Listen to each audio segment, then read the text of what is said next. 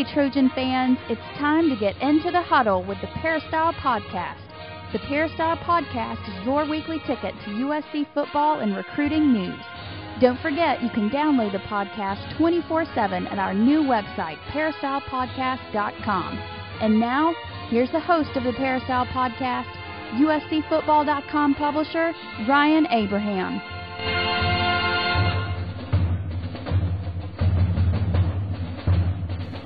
Hello, Trojan fans. Hey, welcome to episode number 252 of the Peristyle Podcast. It's a special edition of the Peristyle Podcast coming at you from San Antonio, Texas. We apologize we did not get to do a show Monday right after the USC Sun Bowl loss to Georgia Tech, and we took the week off uh, during the Christmas break.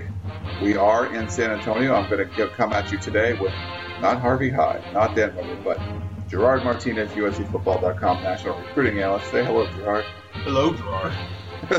so we're here in San Antonio. We weren't able to uh, work the phones to get some, some magic from Coach Harvey Hyde or Dan Weber after the game. So we're going to answer some of your questions that were sent in about the Sun Bowl, but we will also be talking about the Army All-American Bowl. That's why we're down here in San Antonio, Texas. 13 future Trojans USC commits are participating in the Army All American Bowl here in San Antonio that will be on Saturday, noon local time on uh, NBC. So you can check that out. 13 guys. I think it's, is that a record, Gerard? I think it is. That's a record if it sticks. Of course, going into the game, 13 commits. Coming out of the game, hopefully for USC fans, 13 commits. Yeah. Uh, and who knows? Maybe not after the game, one more, but uh, Eddie Vanderdoes was, was another one. He was the 14th guy at some point. They're also on a, a player or two after that, so who knows what's going to end up happening. But as of now, 13 commitments uh, for USC um, at the Army All American Bowl. So we're going to get to some of your questions. If you have questions for us, you can always email us, podcast at uscfootball.com. You can go to peristylepodcast.com, click on the left side of the page, a little pop up box should say send a voice message. You can click over there for that. Or if you want, call us at 206 888 6755. I do apologize. We won't be able to get to any voicemail questions today, but we got some written ones just due to some te- technical issues. I don't have my little studio set up like we do at home. Traveling light here on the road uh, in San Antonio. So we're going to get through some of your questions. And first part of the show, we do want to talk about uh, the team. Uh, USC lost to Georgia Tech 21 to 7. Um, if you saw the peristyle, if you saw Twitter, if you saw Facebook, it wasn't a very positive experience, Gerard. And, and we have kind of a unique view here because we were here with those 13 USC commitments, and I know you got to talk to to some of them afterwards. Maybe we can start off with that. Uh, they were practicing. Uh, practice was going on at the same time of the game. They some of them got to watch the maybe the fourth quarter. We got to see, you know, I think mid third quarter. Mid third quarters, I think was about the time we got home. Uh, but what do the recruits have to say? Well, it was interesting because uh, it, it was a feel and being here representing USC, or I should say representing USC from a, a, journalistic standpoint, a coverage standpoint, everyone looks at us as, oh, well, those are the USC guys. And it was a bit awkward even for us, I think. A lot of questions, a lot of jokes, and you can only imagine what it's like in the players' lounge when you've got all those, you know, 80 Army All Americans. You've got a lot of guys committed to other schools. Uh, no one committed to Georgia Tech, uh, but several other schools that had better seasons, and a lot of people just looking at the USC commits like, why would you go to USC? You know, USC is you know supposed to be this great team, and they were supposed to have a Heisman Trophy winning quarterback, and they completely folded this year. And so there was a lot of those kind of questions, and I think the word that described uh, how the USC commits were feeling at that point was really just embarrassed. I, I think they were embarrassed to try to have to explain you know, why USC could not beat Georgia Tech, why they could only score seven points against the team that was giving up, I think, what, 453 yards uh, a game defensively. And 30 points a game defensively they gave up. And yeah. The, the one thing that's a positive in all of it is that the USC commits were kind of sticking together and they were kind of as a group. And I ran into a group of about, uh, you know, five, six guys um, and uh, they were just walking in the players' lounge, and they said, "Hey guys, I just want to kind of you know talk to you a little bit about the game, see if you saw much of the game when you got to the hotel." And the first question that they had for me before answering many of my questions was, "What happened? What happened to USC?" And obviously, I'm not there to give information so much as get information. And I said, well, what do you think happened to USC?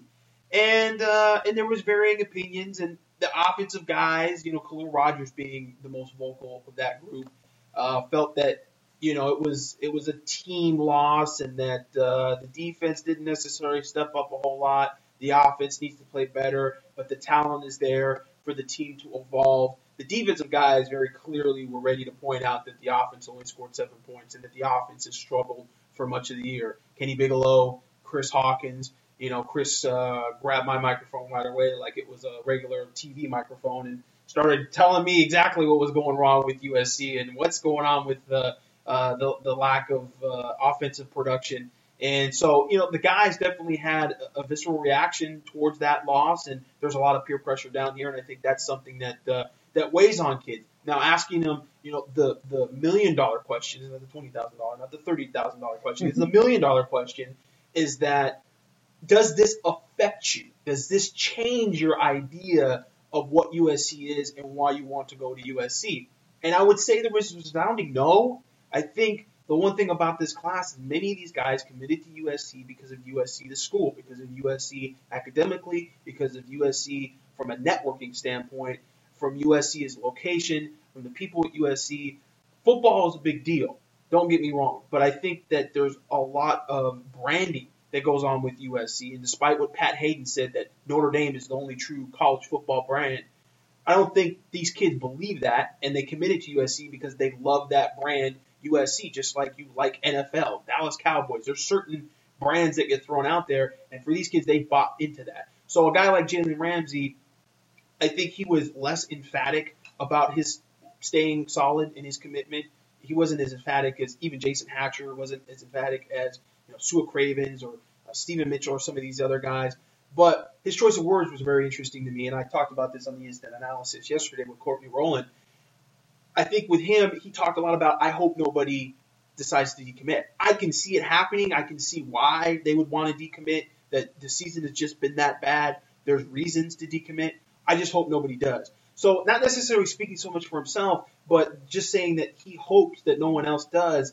Kind of sees that he's still in that corner of USC and looking at it like I'm going to USC. I just hope that the guys around me want to come with me to USC. So we'll see how it plays out. But I think overall, uh, the guys still feel like the loss, what it means to them, is more playing time and more opportunity.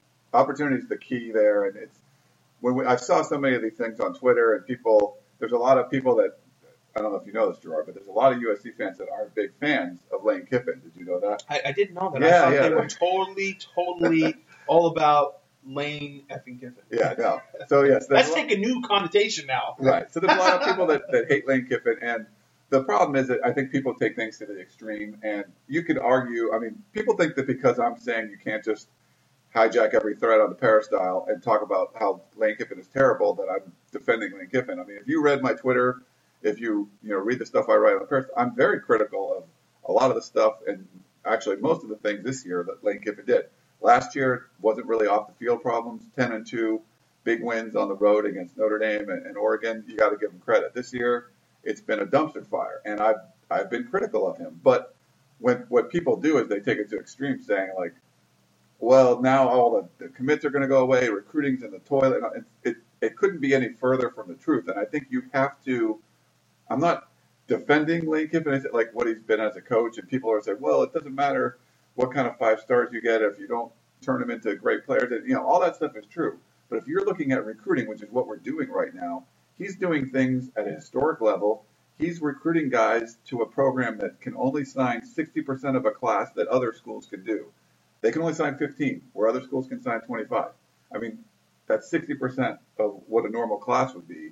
And somehow we're talking with some of the rivals people, and they're like, well, if they get this guy and this guy, they'll probably be the number one class and no one can touch them. And the fact that they can compete for the number one class and pretty much everyone that they're signing or, or going to sign is in the, the rivals 100. It's not even not even like the rivals 250. It's like everyone is is a big deal. That's something that I mean, yes, you can get players when you're at USC, but even some of the Pete Carroll classes, they weren't like this. I mean, this is pretty historic. So I just I have an issue when people are trying to bash Lane for everything. When I guess you could say if you hate supreme pizza and you just you hate it so much that you don't admit that you like cheese on your pizza. Yeah. But if you like cheese pizza, he's doing something well, and he's recruiting not just well, but an, at an extremely high level. So you have to give him credit there. But yes, there's so many other. We're going to get to these other problems that are happening as well. But he is recruiting at an extremely high level that just we haven't seen before. Well, fans have to understand that word fan comes from the word fanatic, and it really comes at this point in time when you get on message boards and people do take extremes and they and they, they want greatness or they want nothing. And, and Right. you got to understand that there is definitely so much gray area and so much more complicated, and it goes down to everything. And, and there's never that clear, okay, this is how it is, this is how it isn't. And I think that's you know definitely a good point into okay, this already you know okay the, the, the recruits are all going to leave and, and everything is is going to you know crumble around USC and Lane Kiffin. Um, that's not going to happen. You know, even if it did happen, quite frankly, I don't know why anybody would be panicking over it because if your whole argument is that, you know, five stars don't matter and they don't need talent, then you shouldn't be worried about them losing anybody because they need a bunch of three stars because evidently the three stars and the two star guys are the guys that uh, end up beating USC and it's not really about talent. And I actually tend to agree with that side of the argument that, you know, if, if they were to lose a bunch of different players in this class, at the end of the day, you kind of shrug and go, okay, but they still got a lot of talent on the roster. It's really about making sure those guys get the job done. And you can definitely make the argument that you need depth and you need certain things to be of that elite level in football. But at this point, USC is taking a step back. You know, they won those 10 games. You go to the next season, you start to think about the elite levels of football, a national championship, playing in the BCS, going undefeated. Next season, you're talking about beat UC, UCLA, beat Notre Dame, get into Pac-10 play, and start to look competitive against the better teams. It becomes a different mentality, I think, for teams. Obviously, it's a different mentality for the fans, expectation-wise. Yeah, and that, that so that was kind of a recruiting question, I guess. But Melvin wanted to know: Are we going to at least see mass decommitments? The answer is no. Melvin, it's, it's these aren't fans. They're looking at this as an opportunity. When I I talked to Khaliel Rodgers and Kenny Bigelow about it yesterday, and they were both very honest. And you know, it it's kind of a we thing. I talked to Max Browne about it too. I mean, they're talking about USC like it's we, it's us. exactly. But Choice of words is always there. important. When Yeah. you do this for a living and you're, you're you're looking at this from a reporting standpoint, you're trying to read into what these kids are really thinking, which is difficult. You got to look at those little things. Yeah. And, and choice of words and using we and, and defending the team in, in an interview, it always it always stands out to me. And it, but it's different because unlike you, if you're a fan and you say that you know it's we, it's USC, and I love USC, and and on and on, as a fan, you can't do anything to make it better next year. These guys are optimistic because they're not there. So yes, these are my brothers. These are the guys that I, I they're my Trojan friends and and family and all that stuff. But they're not able to help the team right now. So they look at it as well. When I get there, things are going to be different. And I think that's just part of what the, what the thinking is that you know these guys, these kids are going to actually be part of the team next year. And if Khaliel Rodgers thinks he can make the offensive line tougher, uh, then then so be. I mean that's that's something he's going to have an opportunity to do. Where the fan, obviously, you can't get involved like that.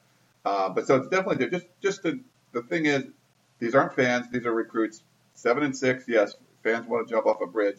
Doesn't necessarily make a recruit want to jump off the bridge or, or go somewhere else because there's something they can actually do to change that, and it can be looked at as an opportunity for a lot of these guys. But I want to get to, we're going to do some of these team questions first, and I want to talk about the Army Bowl. And uh, I, I think one of the things you know we just kind of talked about, and one of the questions you kind of get um, about this team was really on the offensive line. Um, how does this team get tougher up front? Is what Sean in Las Vegas wanted to know. What can they do in the offseason? I think that's been one of the issues, and uh, you know, obviously recruiting could be a big part of it, bringing in some more big bodies. But what do you think about that? Yeah, it is tough. I think recruiting does become a part of it because depth wise, if you want to practice stuff, if you want to hit, if you want your guys to get a lot of reps in rotation, you've got to have a rotation. And USC doesn't have much rotation. I think that's the first point. Second point, uh, I think the, the shell game of trying to find tackles and guards and moving some of the guys around from a personnel standpoint, maybe the choices haven't been that great. Um, I, I think that maybe they need to move some guys that are playing tackle into guard, and they need to find some new offensive tackles. Uh, whether they exist on the roster or not, it remains to be a question. I think that's a tough place that they've been put on. They lost Kyle Murphy and Andrus Peat last year as recruits, two five-star offensive tackles. Both went to Stanford. I think that hurt because one of those guys was going to end up being uh, that next Matt Kalil, uh, maybe Tyron Smith type recruit for USC, and they were going to be a legitimate offensive tackle for USC. USC has a roster full of guards, and I've said that time and time again. And no matter how much weight uh, Aundrey Walker loses, I don't know if he's really going to be a Pac-12 level left guard or left tackle. Um, I think that they're kind of trying to fit some square pegs in the round holes there. And, uh, and, and, you know, there's been a lot of questions about James Cregg and where he fits in with the future of USC. Um, that's open ended. You know, we just have to kind of see if, if Lane Kiffin makes any big offensive moves. You know, there was some questions that were kind of given to him by the media in regards to that. Are they going to fire anybody? Is there going to be any moves? Are you going to hire an offensive coordinator? And Lane Kiffin basically said we don't have room to hire an offensive coordinator. I don't know if that's necessarily answering the question, are you going to get rid of any of your offensive staff? But it does kind of hint that there is not going to be any major changes, I think, with the offensive staff. So we'll see. I mean, is there a magic answer? Is there a magic pill? Is there something that they can just do differently? I don't think so. Other than just gamble and say, you know what, forget, you know, if guys get hurt or not. We got to practice harder. We've got to do more hitting. We've got to change some things uh, from a mentality standpoint at the practice level and hope it carries over to the game. And uh, and if guys get hurt, they get hurt. I mean, that would be the only thing that I could see them, you know, being an on and off switch uh, in regards to that. It, it's weird too because you know we were talking about practice. They they played tougher. They were doing these goal line things where offensive linemen and defensive linemen were going at it for the bowl practice, different than what we saw in the regular season. And I, you know, unfortunately we can't have Dan Weber on, but we we watched these. It's like okay, it looks like they're practicing differently, and it looks like they're doing it better, more of the way you would want to do this to be tougher. Yeah. And that didn't really translate to, no, no. to anything different on the field. Georgia Tech kicked their butts up front, just yeah. like Notre Dame kicked their butts up front. And there's going to be some obvious personnel moves, and maybe that improves some things. You know, you, sometimes offensive line, just from a chemistry standpoint, you can make a couple moves, and it, and it definitely makes a big difference.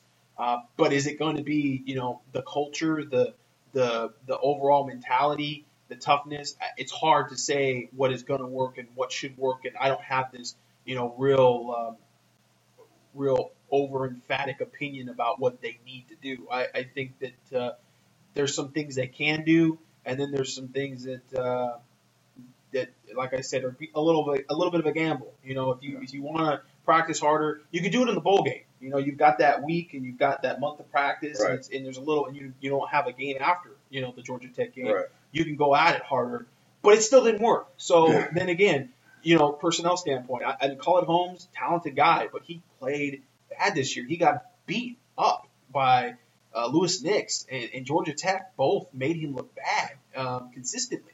And obviously, when he wasn't there in the Stanford game, you know, Cyrus Hobbi stepped in and he looked terrible uh, against Stanford. I mean, let's just call it what it is. He didn't perform well. So, you know, I mean, I don't know what you do. You know, uh, uh, John Martinez is going to be a guy that I think a lot of people would like to see play center. Um, you know, maybe that could be a, a, something that would, would help USC. You know, Khaliel Rodgers is a recruit down here, the guy that could end up maybe playing center. He's playing guard right now. From a mentality standpoint, he's a guy that, you know, while he's going to be a freshman next year, and I don't know how much of an impact he can make as a freshman next year, he's a guy that, from a mentality standpoint, will come in and be tougher. I mean, he's physically, just attitude wise, going to come in and maybe set a certain amount of tone. Unfortunately for USC, they just can't take a whole bunch of offensive linemen in this class uh, to, to be able to just you know bring in this whole rotation of guys that are coming in hungry and are just not going to be pushed around. Uh, next question we had some people wanted to know about Cody Kessler. Um, we reported that he had about 50% of the reps in practice. Why wasn't he in the game? Uh, he did get 50. he did get about half the reps in practice, and we saw him. I've always liked him. I mean, I, I, I like both guys, and I thought Wittek played pretty well against um, Notre Dame. Against Notre Dame. I mean, that was one week to prepare. There, this was four weeks to prepare. Was it overcoaching? Was it? I, I have no idea, but he looked awful, and he would. You were seeing receivers dive all over the place trying to catch passes that were nowhere near uh, where they were. Why did he not get in there? I, I can't answer that question. I mean, Lane Kiffin said that he has an extremely long leash. I'm actually going to write a story on on this and just kind of USC backup quarterbacks. It's really not been something where we've seen other programs where I mean, UCLA for years would bring in their third and fourth string guy and have him throw for 300 yards and, and play really well, but that's not something that's been happening at USC uh, lately. I, I really felt that there was some definite times in the third quarter where, okay, five three and outs in a row, you you bring in the. I mean, it, it's time to bring in someone just to change things up. I don't think you're going to kill Max Wittek's confidence. Uh, I think people have described it as a pitcher gives up 12 runs in the first four innings and you're leaving him in there. I think you're doing him more of a disservice than if you took him out. And you know, I think you could make things better. He could have. You know, if Kessler comes in there, you still have momentum going in the off season. Now, obviously, all that momentum is, is dead. Um, but yeah, why Cody Kessler? I, I don't know. I mean, I felt he should have at least been given a chance. Did you, you feel the same way, Gerard? Or? I agree with the saying if you got more than one quarterback, you've got no quarterbacks. I, I do believe that from a seasonal standpoint, you know, the rotation of quarterbacks, I think it's hard to be able to have, you know, two guys and not have a main guy and your offense to be efficient and you to be able to have a leader on the field. In that game specifically because Wittek is not necessarily solidified as a starter, um, you know, other than just being named the starter going into the game. At that point, I would have liked to see Cody Kessler. I don't know why they didn't have Cody Kessler get some reps. You know, in terms of the game, it was windy. It was difficult to pass the ball. USC was getting beat up front, so they couldn't really run the ball. Um, although they actually did have pretty good yards per carry, and, and, and towards the second half, they actually got uh, some some pretty good runs there by Silas Redd. Um, but you know, it looked like USC felt like they could pass the ball. The conditions didn't warrant it. The one thing that Cody Kessler gives you is a little more of ability to scramble. Um, but you know, sometimes at that point, you get a coordinator or coach that gets a little tight on the calls because the game is close, and the game was close throughout. And you put a new quarterback in there, and sometimes that can just destroy. It can open up on you real quick because he throws an interception, he fumbles the ball, he's coming in cold, he's trying to do too much. You know, he's trying to push too much to be able to make that play to show everybody that he should have been named the starter going in the game. So, you know, you're, you're really kind of sitting on the sidelines hoping that Wittek just gets it together. He hits a couple passes, all of a sudden he gets some rhythm, and bang, bang, bang, the offense gets going again. So, I, again, it's kind of like that, you know, a lot of fans have a very deci- decisive opinion on this, and it's one way, and this is the way that it is. I kind of see both sides of the argument, and I can understand why you don't necessarily just throw Cody Kessler in there. I would have made the move. I would have put Cody Kessler in there, but I can see the argument by Lane Kiffin. Uh, not an argument that he necessarily made, but an argument on his side of keeping uh, Max Wittek into the game. Okay, and speaking of Max Wittek and Cody Kessler, we got to see Cody Kessler here at this Army All American Bowl two years ago, and uh, Max Wittek played in the Under Armour game, the other major bowl game, and both of them you could have argued were the best quarterbacks uh, at those those respective All Star games. So I mean, two really good opportunities. And, and Max Browne, who we're going to see a lot of, we've seen a lot of this week already. He's the West quarterback here, five star. He has a chance to actually be named the number one player in the country. Probably won't happen, but he's he's up there, you know, top five kind of guy. So we're going to see him. He'll be in in the spring, and there'll be a, a, a really major competition this spring. So it should be a lot of fun. The biggest issue I think for USC fans is, as you said, was it overcoaching? Because you bring Wittek in for that Notre Dame game, he's got a week to prepare. He played well in the Notre Dame game. Yeah. I, I saw him and I said, wow, he, he's he's throwing the ball deep, accurately. That's something that USC had not had all season with Matt Barkley. He looked like he could really make some plays.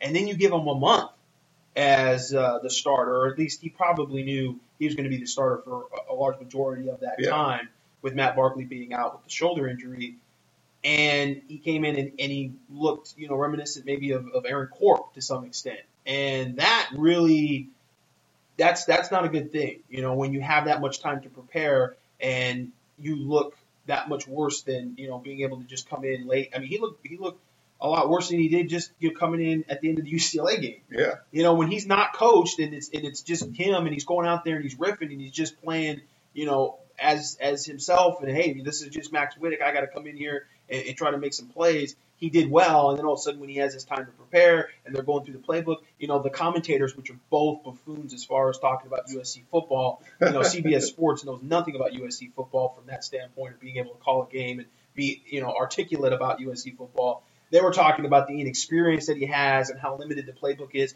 Listen, football 101, you don't walk into a game with your whole playbook. You don't walk in there with your 500 plays or 400 plays or how many plays that you have in your actual playbook and say, okay, let's just pull something out of the back pages. You always have a script. You always have a very limited amount that you put in install for each week from that bigger playbook. So he had a month to prepare that playbook as a whole for the Georgia Tech game he knew that playbook probably pretty well. I don't think there was all kinds of restrictions, and you know, it wasn't like USC has this other part of the playbook where they, you know, run the spread option and they just couldn't do it because Max Wittek didn't know that part of the playbook going yeah. into the Georgia Tech game. That's not the way football works. And speaking of the spread, uh, Chris had a question um, talking about the quarterbacks that can actually move the ball, you know, scamper. We've had some people that want to run the spread, and I don't, I don't think that's going to be that's not going to be changing anytime Lane Kiffin's there, so you don't really have to worry about those questions. Sorry, they're not installing the spread next year.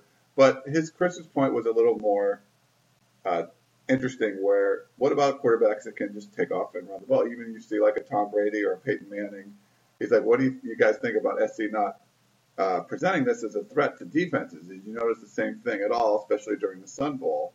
Some attention need to be put there, and I think it's a good point where it doesn't have to be part of the playbook, but if you see the opportunity, and, and I think it happened a lot in the Sun Bowl where they're playing tight man coverage and and just really getting up on guys, and if the guys are you know Lee and Woods are downfield with a couple defenders on them, it's wide open in front of Max Wittek. And it's not like Max Wittek is not an athletic guy, and Cody Kessler, both of those guys are more fleet of foot than, than Matt Barkley is. But I don't know, is that part of the? It, it's just it doesn't seem to be something that these guys are, are taught to do, and we saw Matt Barkley do it really on a rare occasion, but both Kessler and Wittek, I think, could have opened things up a little bit more if they would have been able to run. Yeah, they they both can run better than Barkley. I think Kessler is a good margin, uh, more athletic from a scrambling standpoint than Wittek. Even design wise, yeah, it, it's something that you could play in the playbook if you see something that the offense is, or excuse me, that the defense is doing. You know, if they're playing in a in a cover two type scheme and those linebackers are just just running away from the line of scrimmage, trying to get back in their zones. You know, the middle of the field is open. Quarterback can take advantage of that and run some ball. That would be uh, more of a play calling thing that you know you put on the coaches to be able to see that during the game and you make that adjustment. And you take advantage of that. We saw a little bit of that actually. Uh, not this season, but the season before against Notre Dame, where Matt Barkley actually got a few yards scrambling yeah. and getting some some some running yards there, got a couple first downs and taking advantage of that. And that is just something that, you know, I think he saw, and it wasn't necessarily a design thing, but you could see if USC had somebody that was a little more athletic, maybe that would be a little more confident in actually designing something like that throughout the game. Uh, from a you know recruiting standpoint of going after guys that are athletic, look, you, you want to get guys that are athletic, but you want to get guys that can throw the ball. Everybody sees RG3, everybody sees Cam Newton, everybody sees these quarterbacks that have been successful being spread option quarterbacks but it's still hard to find those guys too. It, it's hard to find the great pro set style Carson, Carson Palmer, Mark Sanchez type quarterbacks, but it's also hard to find those guys like RG3. I mean, we've seen with Auburn. I mean, Cam Newton left, and that program pretty much imploded in back of him. I mean, they didn't find another guy that just plug in. Tim Tebow left. Florida imploded. They didn't just find a guy just to plug him in and go, oh yeah, he can throw and he can run. Yeah, they'll have the best of both worlds. You know, uh, Stanford has been very, very uh, successful at being able to find guy that could come in for Andrew Luck, and they're kind of trying to, you know, Kevin Hogan, they're trying to kind of bring him along a little bit as a freshman, but he's had his struggles as well. Is he going to be the next Andrew Luck? Is he going to be as good as Andrew Luck? Time will tell, but they've had at least some success uh, to being able to bring in a guy that can run and can pass. And I think that's more what USC maybe they put more value here coming into the future with guys that can scramble a little more and do have uh, some athleticism and maybe not just we're just comfortable going with a guy that's a great pocket passer and kind of taking the attributes of running the football out of the equation. All right, we do have a few. Man, we're like uh, 30 minute mark. We still have a few more. Let's. Get, we're going to crank out a few more team questions here. Then we'll get to recruiting. Uh, we'll do. We'll do. Try to do rapid fire. Okay. Even with the interception by Dawson, Lamar Dawson, does he deserve to keep the number 55 jersey? That's from Melvin. What do you think, Gerard?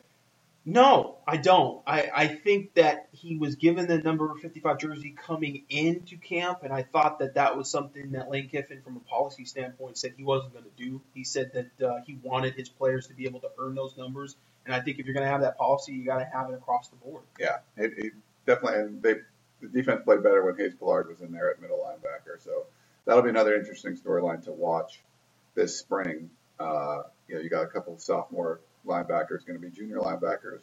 Will Hayes Pullard move to the middle? Will they move Dion Bailey to uh, safety? We'll see what all that kind of stuff does. Uh, let's see, Frank and Orlando. Uh, over the past year, Pat Haden become the athletic director. I noticed that the major sports programs have declined. You want to know if Pat Haden should take any heat here with USC basketball, USC baseball, and USC football. Football last year was good. This year, obviously, you know, not so good with the seven six record. But should Pat Haden take some? I know Kiffin gets a lot, but does, Payton, does Pat Haden need some criticism too? Well, Pat Haden gets criticism, so you know he's the head man of the athletic department, so he's gonna get it, and I think it's justified. Uh, to, you know, to what extent, obviously, is, is the question. Um, he hasn't made any hires necessarily yet. You know, he didn't hire Kevin O'Neill, didn't hire Lane Kiffin, and I think that's going to be kind of the, the greater uh, question when he actually goes into hiring some of these uh, coaches. That then you start to your, your name starts to dangle out there, and all of a sudden you make some bad hires, then you get uh, fired. And yeah. so right now it's, there's criticism just because you know you're involved with the, the process of uh, the athletic program, and, and you're involved with keeping those coaches, or, or you know a guy that like Kevin O'Neill, obviously a lot of USC basketball fans just think he's no business being yeah. the coach right now not firing him and not taking action is being criticized. Um, but you know, to what extent do you you know criticize Haden for not firing him as opposed to criticizing Kevin O'Neill for USC basketball not winning? That's debatable. Yeah, and uh, you can look to men's tennis who won four national championships in a row, and not a major sport. Men, men's water polo won five national championships. not a major sport unless you are a guy named Woody who posts on the Yes, he's, he's a big fan of that. Yeah, so, so the Olympic sports have definitely been doing well, but the big ones and the money making sports and shout out to Woody. Yeah, especially especially the one that USC fans care about most. USC football not doing so well there. Did I mention yes. that Woody is my favorite poster on the Oh, that's nice. Okay, uh, and he's a water polo fan, so I think five championships in a row. He's pretty t- uh, happy with. All right, two more quick ones. Well, it's probably not going to be quick, but JJB simple. Is, has Lane Kiffin lost control of this team? No. You, no, like no, I don't think so. I think there's lots of rumors about that. I think people like to think that because it makes uh, the the move to fire him more explainable and easier, and it's more cut and dry. Again, we see how the fans want to make it cut and dry, yeah. and unfortunately, it's not. But I don't think he's lost the team. Quite frankly, the team has not given up on him any of these games. You know, USC's not been blown out in any of these games you know, you could say that the Oregon game was getting away from USC, but at the end of the game, they came back and actually, you know, made it a closer game than maybe the game really was. And so that tells me that they have not given up on him and that they still like to play for him. So my answer would be no. Uh, yeah, I mean, I, I, don't think it's it's completely lost, and there's still a great staff there, and I think a lot of the players are are into that. The, the fact that they're still recruiting as high as they are, I think that's a good indication of that. But certainly, there are problems, and I, I think it's a lot of it's going to come down to Lane Kiffin and every major head fo- college football coach has to have an enormous ego. You have to have confidence in what you do. But when you go seven and six, um, and you have the talent to go eleven and one or twelve and one or t- ten and two or whatever, I mean, they definitely had the talent to do that. Uh, you have to kind of look to within. I think it seemed like he was a little reluctant to, to let his dad go, uh, but that's something that needed to be done. We'll see real soon who they're going to end up hiring as a defensive coordinator. We'll see if anything changes on the offensive side. The fewer changes, I mean, the less likely I think things are going to change. But I mean, I, you could argue that last year he did it that way and it worked at 10 and 2. But I would argue that he did things different this year than than the previous year because he wasn't trying to uh, just get really down to the details and, and worry about what the media was saying and worry about all these other things I think the pressure of being number one to start the season got to him a little bit. He did things differently. He goes back to being a little bit more relaxed in the way things were. I think the team could have a lot more success. There is a lot of talent on this team. you can't argue that, that, that there's not. I mean, there really is. There's going to be a lot of guys that play in the NFL. You should have to. I mean, it should be that hard to figure out a way to get those this talented team to beat teams that don't have as much talent on it. If you, if you can't continue to do that, then it's coaching more than anything. I agree.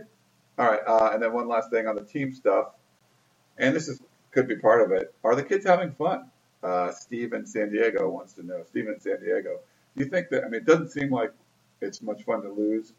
Uh, And I think that's pretty, pretty much the answer. Losing is no fun. And if guys are having fun while they're losing, then they need to be gone. So Yeah. it's a very, very simple question. And I, I think that the team was having fun through camp, and I think they're having fun even the struggle in the first couple games. But after that loss to Stanford, I think everything stopped being fun. And you, you felt like, and I really felt that this was going to happen during the bowl practices, they got that fun back. And it was a little, there was more There relaxed. was, there was the young guys, especially. I think the enthusiasm and you know trying to kind of you know set yourself up for next year and trying to go out on a positive note. We definitely saw intensity and energy in, in those practices. but whatever reason, I mean, they, they came out and played as bad as they've played all year. Uh, just a debacle. I mean, you can't describe it any other way at the Sun Bowl. That embarrassed by a six and seven, really bad ACC team that gives up a crap load of points that played some really terrible teams and gave up points to them. And USC with two future NFL wide receivers and a NFL quarterback just alone should have been able to score more than seven points. So yes, all right. Well, uh, I'm sorry we didn't get to have Dan Weber or Coach Harvey Hyde on, but we want to talk some recruiting as well. Um, I guess we can, uh, since we're here at the Army Bowl, like we talked about, 13 commitments are here. Um, there was a potential 14th who decommitted before Eddie Vander does, or Does. I keep saying does because the way it's spelled, but uh, Eddie Vander does. Uh, you know, one one thing, one of the, the offensive linemen is here, Nico. We've been saying Nico Falah. I heard him say this week, Falah. Yeah, he, he some yeah. He Sometimes he says that, I think, but I've heard differently. But it, overall, Gerard, you know, we've seen two practices. We've seen these guys check in. Uh, it, it's not just that USC has guys that are committed to playing this game. They have guys that are like some of the best performers that are playing in this game committed. yeah, I, I think the guy that stands out first and foremost for the West team is Steven Mitchell. We just put up an update with him, and he's been uh, both the most consistent and explosive receiver that the West team has. And the West team has good receivers. The West team has Ricky Seals Jones. The West team has Derek Griffin, uh, two of the most imposing, most athletic receivers that you're going to see nationally. And Steven Mitchell's a guy that can either, you know, make the simple catch underneath, be consistent, or he can go ahead and be a guy that separates deep and makes that big play.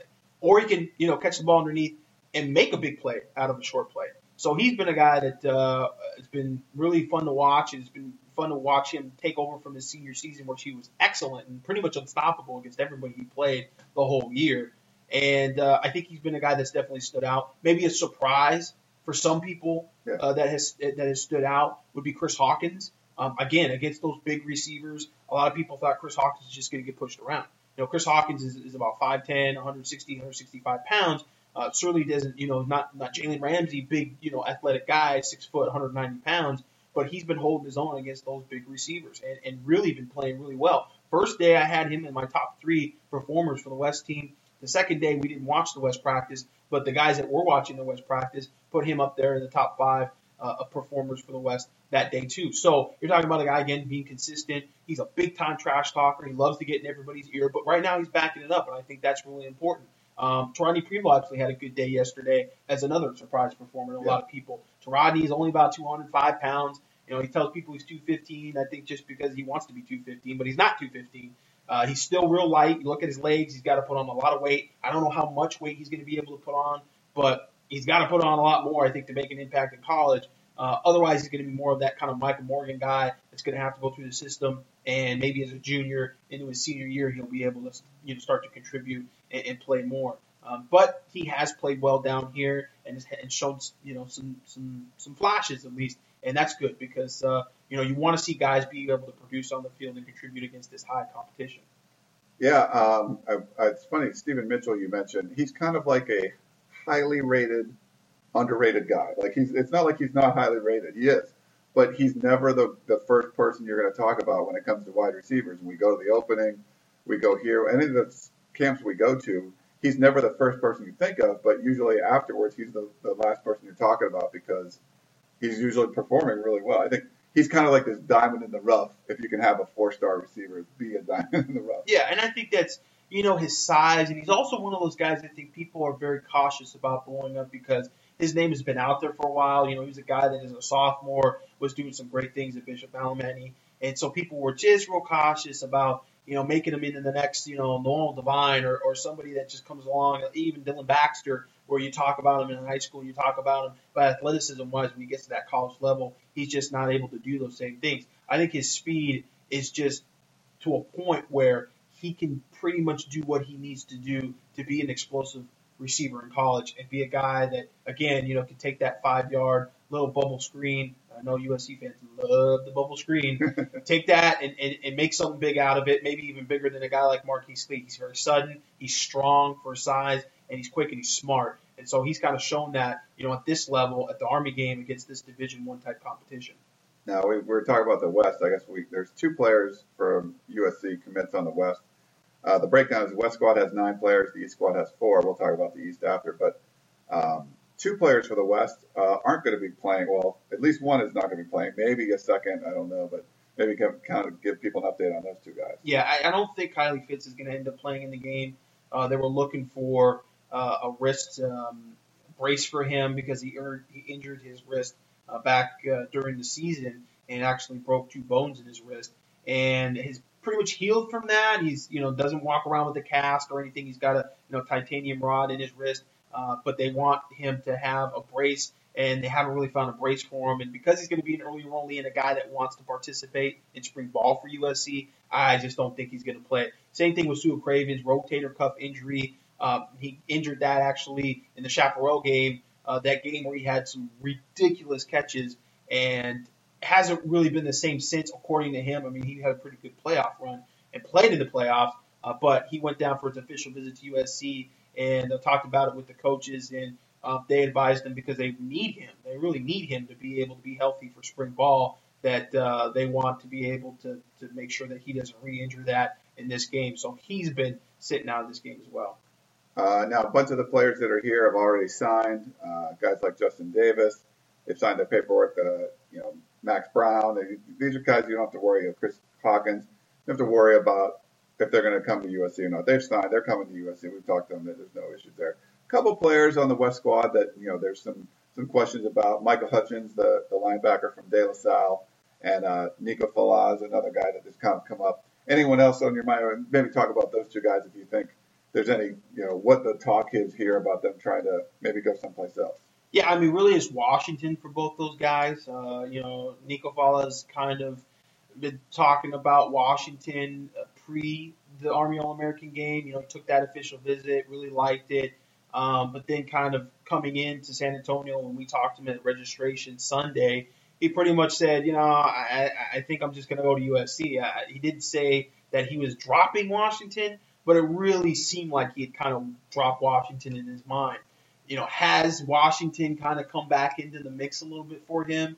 You get the vibe, maybe. You know, he's going to continue to take a longer look at Washington than maybe he was ready to with USC losing. Some of these kids are definitely more front runners, are definitely more influenced by the ebb and flow of recruiting and, and influences from what other people say. And I think Nico kind of falls in uh, to that uh, to, to, to, that category. A guy who's not really necessarily influenced is Michael Hutchings, but I think with Michael Hutchings, he had a relationship with Tosh Lupoi at Cal, who was a defensive line coach at Cal. Now he's at Washington, and that's kind of carried over. And he's going to take that official visit to Washington in January, and then possibly he'll take an official visit to Notre Dame later. We'll see how that happens. Notre Dame's filling up pretty quickly, and I don't know how high they actually are on Michael Hutchings. So, you know, Hutchings been talking about Washington a little bit. Notre Dame's in there too. But at the end of the day, I think it's really a Washington USC battle. And I think for both those guys, still USC, you know, the coaches are going to fly in here Saturday. They're going to talk with these kids. They're going to have all these, you know, unofficial um, kind of in-home visit type things that they have after the game. And you'll see some things start to solidify, I think, from that. Uh, let's talk about the East, I guess, a little bit. We got to check out the East practice yesterday. Um, day one of East practice was kind of interesting because USC has four uh, commitments. You got the five-star uh, cornerback Jalen Ramsey out of Tennessee, uh, two Maryland kids that are USC commits, five-star Kenny Bigelow, defensive tackle, four-star offensive lineman uh, Khaliel Rodgers, and uh, then Jason Hatcher um, out of Kentucky, another Kentucky kid, uh, four-star uh, defensive end. So those four guys were over there, and you know the the first day when we didn't go to the East practice, but the the two best players, they said the two star performers of that day were both USC commits, Kenny Bigelow and Jalen Ramsey, on a really talented East squad. So for USC to have two, but when USC's not even in the East, they're in the West, and they have the two best players that are on the East squad. I mean, that, that was a pretty impressive day, I guess you could say. Two of the best players at two of the better positions for the East. And I think outside running back, which is stacked for both teams, you know, the defensive line for the East is very good, and the cornerbacks for the East are, are fantastic. I mean, you're talking about Jalen Ramsey, uh, Mackensie Alexander, and Kendall Fuller, which are three of the best cornerbacks in the nation. And Ramsey is clearly the best of that group, and he's been the best player maybe for the East the past two days. And that's saying a lot. I mean, at the end of the day, there's people talking about him, number one corner in the nation, but maybe a guy that there's an argument for being number one player in the nation right now. Uh, he's been very dominant. You know, he's got the speed and he's got that height. But I think the thing that's the extra added bonus is one, he's a smart kid. Um, I think he's a kid that's very focused. He kind of understands uh, work ethic, and he's and he's very low maintenance from the standpoint of ego. Uh, but the other thing is physically, you know, he has those long arms, and I think a lot of people, you know, with the speed and with the size, they kind of don't realize, you know, he's very high cut. And he's got very long arms, and he really, you see a lot of plays where he's able to get his hands in there and knock balls away, strip balls away that other players wouldn't be able to do physically. And I think that's really impressed a lot of people because he's around the ball and he's able to get his hand on a lot of balls that other players can't. With Kenny Bigelow, you know, the first day he dominated. I mean, he just did whatever he wanted to do, and everybody was just raving about his ability with the pads on that first day. Second day we watched in the morning. He was good. I think he was better than a lot of people said he was, but he definitely wasn't as active. And I think with Kenny, he's one of those guys that, you know, he's going out to prove something. He's got a chip on his shoulder. He's going to blow it up. But then when he kind of sees that he's, you know, approved something, he's he's accomplished something, and he doesn't necessarily have that chip on his shoulder, he can kind of coast a little bit. And he coasted a little bit in the morning. And it's funny because his defensive, his actually his head coach, who's his defensive line coach here for the East team, Dwayne Thomas, laid into him. And we're watching Dwayne Thomas, and everybody's going, "This guy's just awesome! Like this Yeah. guy's amazing!" Like, It was just, freezing. He was in shorts and a t-shirt. and he's yelling at these guys. I mean, they ended up doing conditioning drills afterwards. He's got them going through bag drills. He's getting pissed off, and he's yelling at them. doing push-ups if you didn't do the drill right. Like it was, yeah, it was not like an all-star game practice. It was like it was like Ed Orgeron.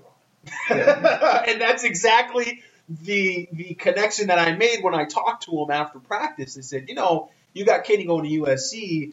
Do you see that kind of being as a seamless transition with you having been his coach at Eastern Academy and Red Lion, and now you're getting him over to Ed Orgeron?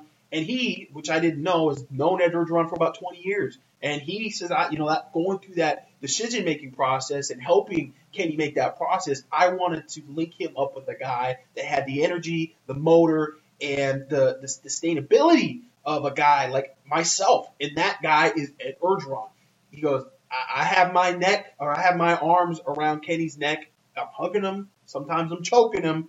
It just depends on the day. And Ed is going to be that kind of guy too. And so, you know, you, you see that with Kenny where he goes through those moments where he feels like, okay, I've done what I needed to do to prove that I'm a, a great player. And he kind of starts coasting and starts to kind of loaf a little bit. You need that guy that's got fire in him, that's going to be on him, is going to push him and motivate him every down. Dwayne Thomas is that guy for Eastern Academy. He's been a guy in Kenny Bigelow's life for a long time. He's handed him over to Ed Orgeron, and Ed Orgeron's that going to be that kind of guy in college. And, and I think Kenny Bigelow needs a guy like Ed Orgeron to really be the great player that he can be in college. So yeah, some impressive USC commits over there on the East squad. I, I filmed Jalen Ramsey. There wasn't a pass. Every time I isolated on him, there was no, no one ever caught. Yeah, the they threw the ball at him in one on ones because they have to, and he knocked both those passes down and really kind of just pushed the receivers around. I mean, physically, he just kind of pushes guys around and, and just dominates them that way that, you know, I'm just better than you and stronger than you. And so, you know, you're not going to really be able to do much against me. And then they go to seven on seven, and the quarterbacks don't have to throw the ball to his side of the field, so they don't. Which is saying a lot because the other guys you're throwing at are like Mackensie Alexander, who I love as a cornerback, and and uh, and then you got Kendall Fuller, who's a five star, who I think is actually rated right now ahead of Jalen Ramsey. So it's like, wow, you know, talk about pick your poison, but you know, the poison that's the worst right now is Jalen Ramsey.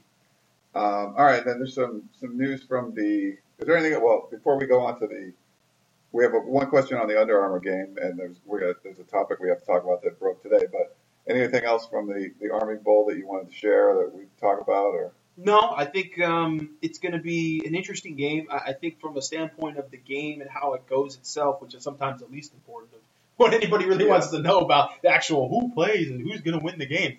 Uh, but the one thing that jumped out to me, the East quarterbacks are horrible. They're just bad. I mean, I, I don't, you know, I, I don't know those kids personally, and I hate to say, you know, they're all bad or anything, but just right now how they're playing performance wise, they really couldn't throw the ball at all, and, and it just was one of those things you go, they're going to have to run the ball. And Derrick Green was really a guy that stood out. Yeah, uh, he's he- a stud. He's a stud, and, and, and I think the interior line blocking for the East is something that was really good yesterday. Uh, I, I think you saw guys like Khaliel Rodgers and Brian Cabano uh, doing some really good things against Kenny Bigelow, against some of those interior defensive linemen that the East have, and they were springing some holes open for uh, Derrick Green. And Derrick Green was definitely processing. He, he seems to be understanding the offense better than the other two running backs they've got. Uh, the East team's got Derrick Henry and they've got Greg Bryant. You know, Derrick Henry is going to Alabama. He's the 6'3", 6'4", 235 pound freak of nature, uh, you know, SPARQ champion um, that uh, you know is, is really tall, and a lot of people kind of wonder if he's going to be able to play running back in college. But then you got Greg Bryant, who's going to Notre Dame, the guy who's just you know anti basically Justin Davis. You know, Justin Davis has got all this room to grow, and you look at Greg Bryant, you go, okay, that guy's kind of you know really he's he's kind of where he's going to be in the next three years as far as terms of muscle and and how big he's going to be.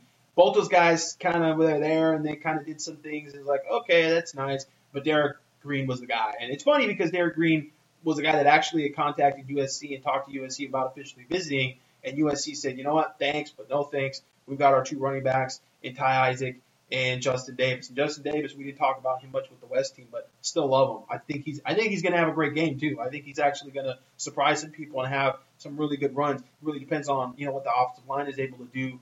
But he can make things happen on his own much more than I think people gave him credit for. And again, potential wise, 17 years old, he's going to be 220 pounds easy once he starts to get into college. I think he's going to be a great running back selection for USC.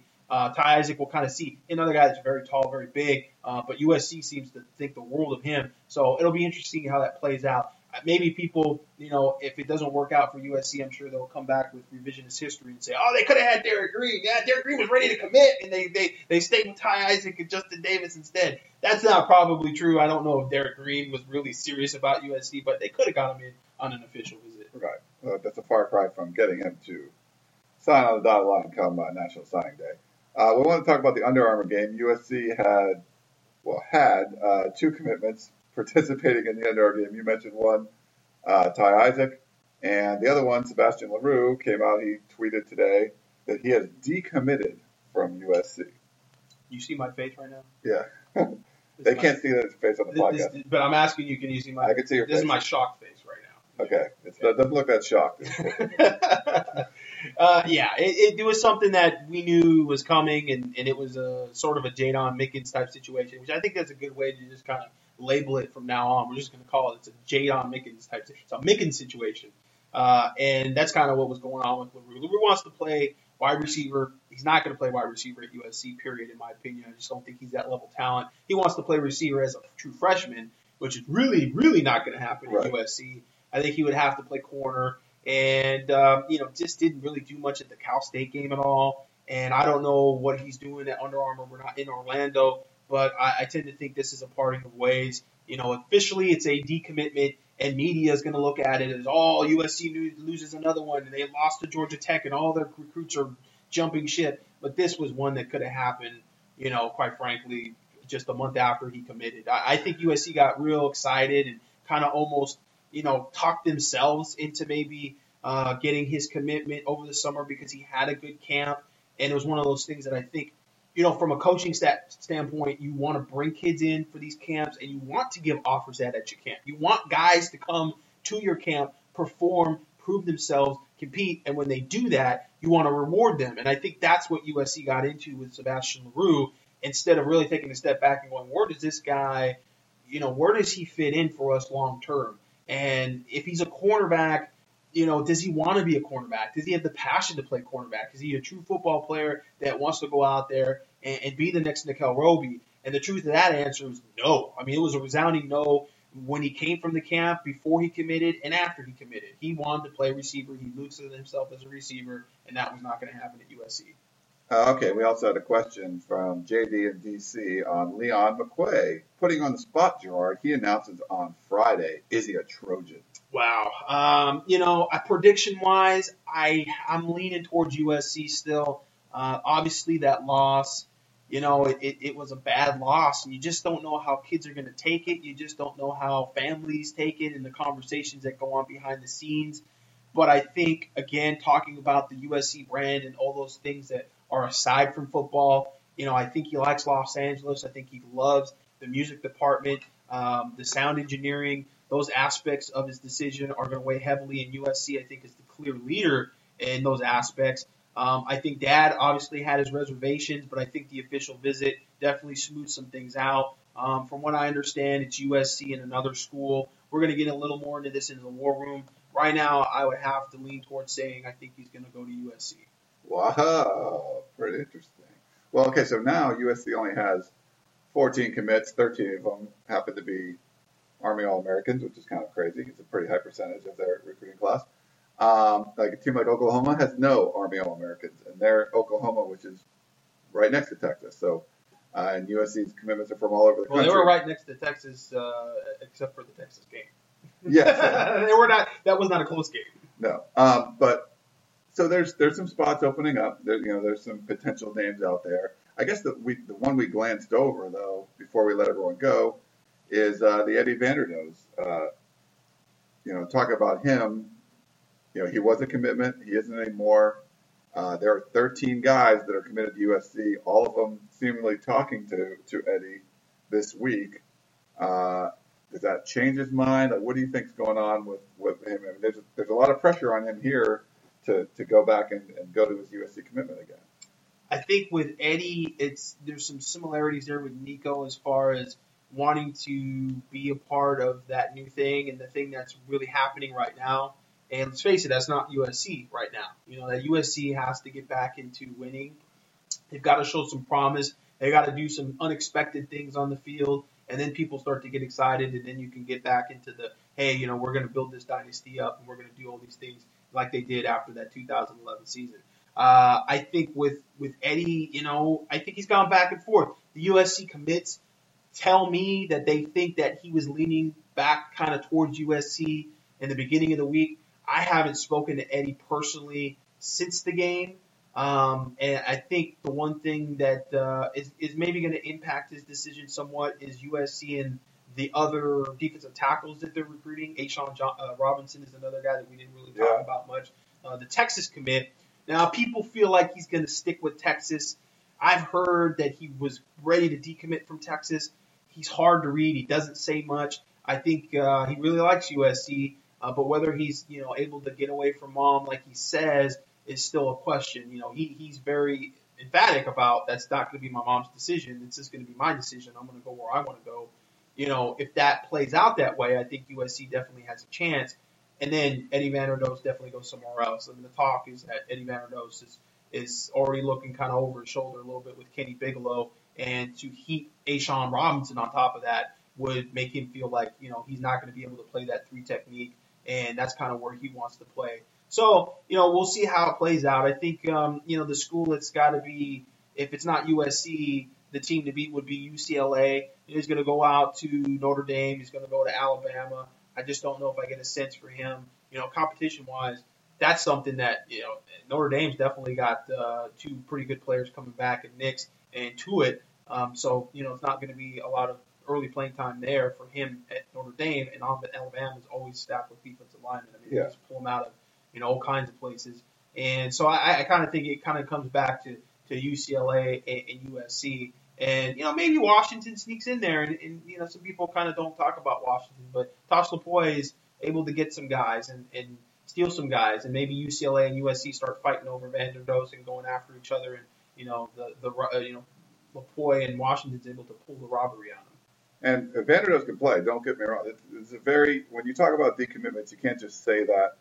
Oh, we didn't want him anyways, type thing. That's, no, that's yeah. not the case with it. Like for Larue, Yeah, LaRue, yeah. I'll, I mean- I'll make it very clear right now. LaRue and Eldridge Massington are not the same level uh, decommits and not the same type of decommits for USC as Eddie Vanderdoes and Max Redfield. Yeah. Just not not on the same scale. And losing Vanderdoes is big for USC. He is a guy that could definitely, you know, be a rotation guy as a freshman. Um, he's big, he's thick, uh, he's strong, he's very quick. Um, you know, I- don't know if he quite has the upside athleticism as Kenny Bigelow. You know, Kenny's kind of a freak of nature, but Vanderdoes is sneaky. You know, Vanderdoes kind of gets you, and you don't think about it. You don't. He doesn't look like the big cut guy uh, that that's going to be able to you know do all these athletic things and, and be as agile as he is. But he gets it done, and he's played very well, very well in the last two West practices. So uh, that's definitely a loss for USC, no doubt about it.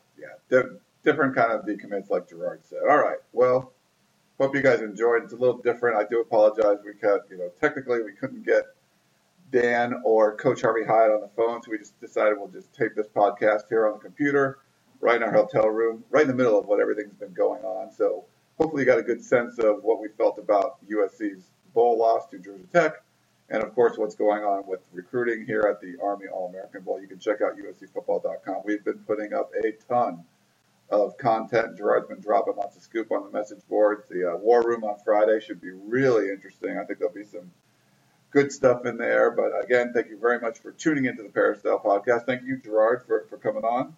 thank you for having me. Uh, been a pretty fun uh, week here in San Antonio. We always enjoy, you know, the, the access and, and talking to the kids, and sometimes getting away from, you know, doing the interview thing from an official standpoint and being able to just kind of be around them and talk with them and, and get to know them a little more as people. Yeah, we're at the same hotel with them, so just walking to dinner or whatever, you get to chat. We got to talk to a lot of the guys about. I talked to Max Browne for a while about the game and just sharing some thoughts with him. So that's kind of nice on a more informal level, just to get a real sense for for what these kids are saying. So the, the, the fans out there ready to jump off the bridge. This recruiting class is going to fall apart. And now seeing Sebastian LaRue decommit, I don't think you need to worry about that. It's going to be a ridiculously high ranked class. So don't worry about that. You can worry about how the team's going to use these guys, but don't worry about there's going to be enough five star talent that hopefully no one on the coaching they'll be able to, to do something with. There's a lot of material there. Potential is through the roof. Definitely still a lot of clay to mold Yes. USC. So we'll see if uh, he can pull. What was that movie Ghost when uh, Patrick Swayze was molding the clay with Yeah, but then who's uh, playing the chick? Uh, what was the girl? Lane Kiffin? No, no. I don't get it. yeah, I, it's not a direct Analogy. analogy. It's not a direct analogy. but that was clay. I don't know. All right, that's probably a good uh, good time to end the podcast. So again, thank you very much for tuning in. We'll be back next week, our regularly scheduled Monday podcast. So again, apologize for all the delays, and we will talk to you again next week.